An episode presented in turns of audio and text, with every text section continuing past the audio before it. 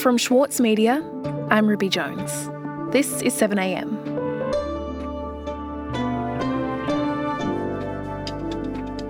The economic news got worse this week with rate rises and some dire economic forecasts.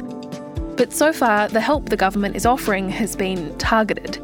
It probably won't raise JobSeeker, except for over 55s, and it's unlikely to pause rising HECS debt. So, after a decade or more of young people falling behind economically, will we see any help at all on budget night? And what are the risks politically if the government doesn't offer something? Today, columnist for the Saturday paper, Paul Bongiorno, on the priorities going into budget night and what Anthony Albanese is thinking as he visits London.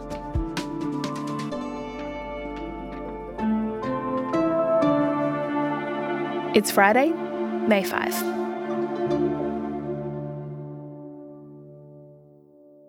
Good afternoon. The Reserve Bank has lifted Australia's official cash rate by another quarter of a percent. So, despite having kept the interest rates on hold last month, the interest rate here is now at 3.85%. 3.85. Oh, is uh, yeah. another interest rate hike? Okay. Yeah. That is the 11th rate rise in 12 months. So, that has, has come as a surprise, and really that is going to be a pretty devastating move for a lot of people out there. Well, the markets. Paul, this week the Reserve Bank raised rates once again, with the RBA Governor Philip Lowe warning that inflation isn't falling at the rate that the bank wants it to. So, how is this latest raise being felt in government, and how much does it change things ahead of the budget?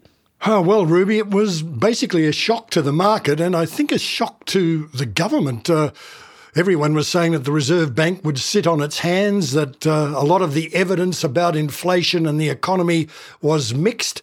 But there is a view, and um, I think the statistics back this up, that inflation has begun to slow. So it was something of a shock when the Reserve Bank went back putting inflation as the number one enemy and not looking at other things like employment and like wage growth. That quarter of a percent rise to 3.85 is the highest interest rate, uh, official cash rate, for 11 years. Economist Stephen Koukoulas isn't alone uh, being highly critical of the bank's decision. He says that the record of the bank in forecasting inflation has, to quote him, under Dr. Lowe, been shockingly bad.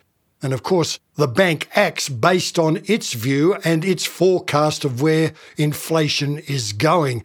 Now, the ACTU, the peak union body, well, they're very unimpressed. Sally McManus, the secretary of the ACTU, has said there should be no more interest rate rises, that it's not the workers who should be bearing the brunt of fighting inflation, and she points the finger at corporate Australia, record profits and price gouging, which of course is adding to the cost of living.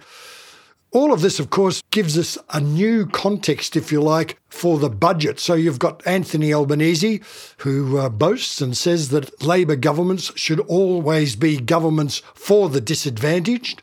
You might remember that one of his slogans in the campaign was leaving nobody behind. Well, how does the government juggle all of this while at the same time giving the promised cost of living relief? It's certainly going to be, and it is, a very hard challenge. Uh, this is a really difficult decision for a lot of Australians who are already under the pump. Uh, this is a reminder that inflation remains the primary challenge in our economy.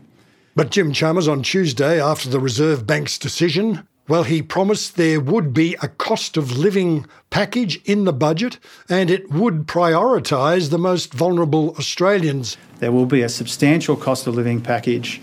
Uh, it will have a number of elements.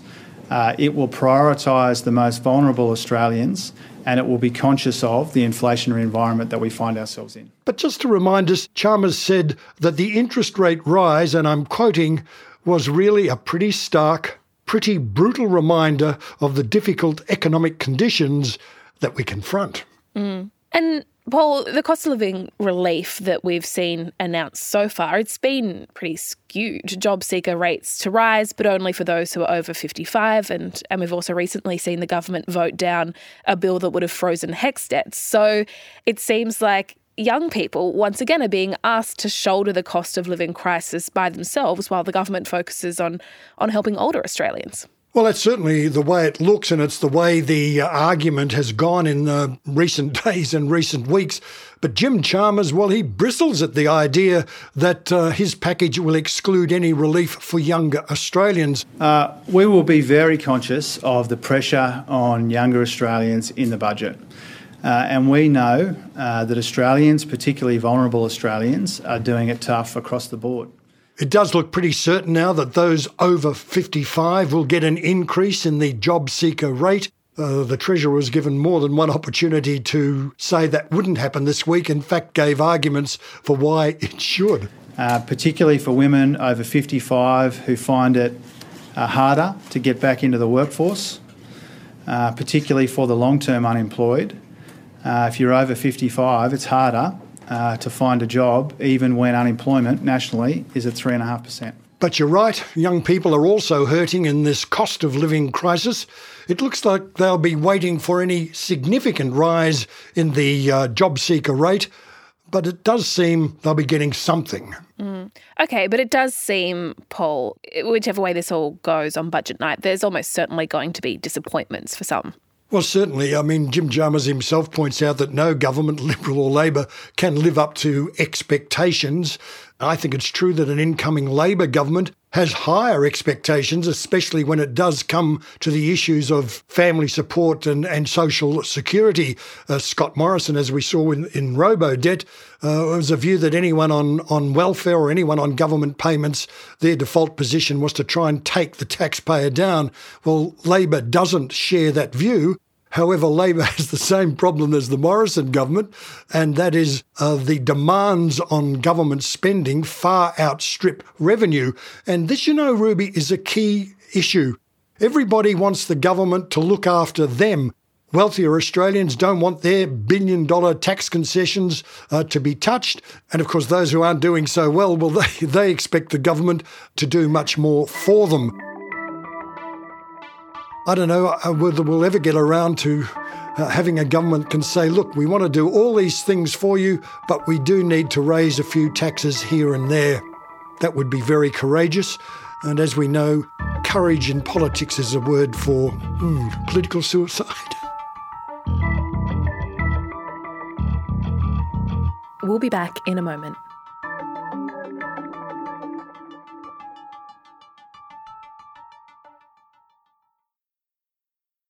This year, the Saturday paper celebrates 10 years as Australia's leading independent newspaper. In that time, it's built a peerless reputation for quality journalism, for telling stories that are ignored elsewhere. It's the essential account of the week in politics, culture, and news. When you read the Saturday paper, you don't need to read anything else. Subscribe today from just $2.10 per week. Visit thesaturdaypaper.com.au slash subscribe. The Saturday Paper, the whole story. As a 7am listener, you're already familiar with many of the journalists who work for the Saturday Paper. For a limited time, subscribe to Australia's leading independent news source, the Saturday Paper, and you'll receive the Saturday Paper's stainless steel coffee cup, made in collaboration with Fressko, for free. Subscribe from just $2.10 a week. Simply visit thesaturdaypaper.com.au forward slash offer. Paul, let's turn to the Prime Minister, Anthony Albanese, and, and his appointments this week. He is currently in the UK for the coronation of King Charles. And when he arrived, he did this interview with Conservative TV host Piers Morgan. What did you make of that? You're here for our coronation of King Charles III. How do you feel about that? You're a lifelong Republican. what are you doing here, Prime Minister? Well, I think you can be a lifelong Republican, which I am, and still respect our institutions. Well, I have to admit, uh, Ruby, it was um, eye raising. Certainly my uh, eyebrows raised when I heard about it. But then again, this is of a piece of uh, Albanese's attitude to interviewers who he knows are not very sympathetic to him or to his brand of politics. Uh, so, what are you going to do in Westminster Abbey when you are urged to say the oath of allegiance I do, to King Charles? I, I do that every term. No, I know, but are you going to say it in the Abbey with I, the world's cameras watching? I, I, I will do what's entirely appropriate as the representative of Australia. Albanese, of course, even when Labor was in opposition, he was the only senior Labor person that would ever agree to be interviewed by Andrew Bolt.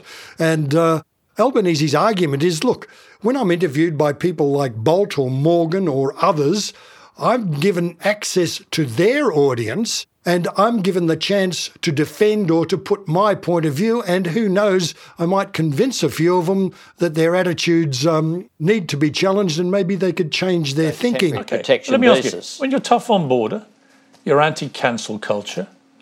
You know what a woman is. Are you sure you're a progressive left?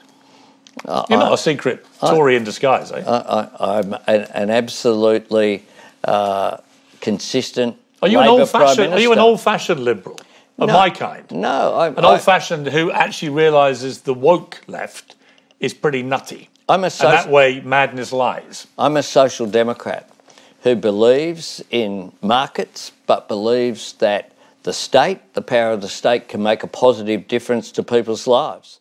And Paul, the coronation this weekend, it caps a pretty interesting week of engagements for Albanese because last weekend he was celebrating the wedding of Australian radio host Kyle Sandilands, which drew a lot of media attention. So, how do you think all of this looks to the electorate, Paul? Weddings and coronations while we grapple with the cost of living crisis? Well, I don't think Albanese or anybody can do too much about the coronation. Um, we do have, as Albanese pointed out in his interview with Piers Morgan, the monarch of Great Britain as our head of state and as Prime Minister of Australia, has really no, no option, uh, you know, but to go to Westminster, represent Australia, and to swear the oath of allegiance, which, by the way, every Australian politician has to do after every election. Uh, Albanese pointed out that the people of Australia in 1999 chose to stay with the British monarch. And as an elected Australian Prime Minister, he has to, well, toe the line. And he says he will, of course, do that. Now, as regards the Kyle Sandilands uh, wedding, well, that is a very different kettle of fish. Why is Prime Minister Albanese and New South Wales Premier Chris Minns at the wedding of a, a famous radio host yesterday? It caused a bit of a stir. It has raised our eyebrows, that's for sure, and headlines.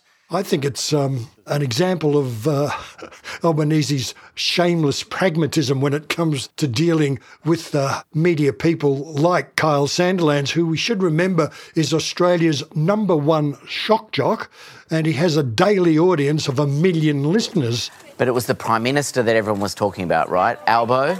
DJ Albo. Did, what happened there? Did he did he get out early? Did he stay and party the night away? He gave himself a get out of jail free card earlier in the day because there was lots of hoo ha uh, brewing earlier in the day and the night and the night before about whether he was going to DJ and whether that was appropriate for a sitting So he prime didn't minister. DJ? He didn't DJ. Okay. But he went. He held back. He turned up to the wedding, which was a million dollars worth of celebration. And I guess I'd have to say the only reason why the wedding could cost a million dollars is because Sandilands is one of the highest paid performers uh, in the Australian media. Uh, having said all of that, um, did he need to go? In my humble opinion, he didn't. But I suspect that Kyle Sandilands has been speaking well of him in the past few days on radio. And amidst all of this, Paul, Anthony Albanese has been consistent in saying that his priority is the voice to Parliament. And a joint committee has been looking at the wording of the referendum. It's been hearing testimony, and the plan is for a report back in a couple of weeks. So, what have we learned from that, Paul? Well, we've learned quite a lot, Ruby. The arguments being put by those who oppose the referendum, especially the arguments about if we say yes, it'll gum up the works, that the uh, voice will be running off to the High Court every other day to stymie what government is on about. Well, we saw that the overwhelming evidence presented to this committee by constitutional experts and lawyers was that all of that was, to quote one of them, Brett Walker SC, silly. It's interesting to know that the committee had a Liberal deputy chair, Keith Wolahan from Melbourne, who's opposed to the voice. So it seems pretty sure, and um, this is uh, information I've got from sources in the committee, that the majority of the committee will recommend that the form of words agreed by the expert panel set up by Albanese, mainly of very senior Aboriginal leaders and lawyers, will be the form of words that will be put to the people later in the year. Noel Pearson, uh, in the last day of the public hearings, well, he locked horns with Tony Abbott. Tony Abbott says it's all being rushed, it should be taken off the table, and we should start again. Pearson pointed out that far from being rushed, this whole process has been going on for 16 years, and at various stages, Tony Abbott, as Prime Minister, actually supported the voice, but he's now changed his tune. So the committee will report to the Parliament by May 15, and we're expecting legislation setting up the referendum by the end of June. So it's really now the final act in this whole voice saga. The indications in the public opinion polls are that a majority of Australians in a majority of the states do support the yes vote. I certainly hope that these polls are accurate. It'll be a great day for the country if they are. Paul, thank you so much for your time. Thank you, Ruby. Bye.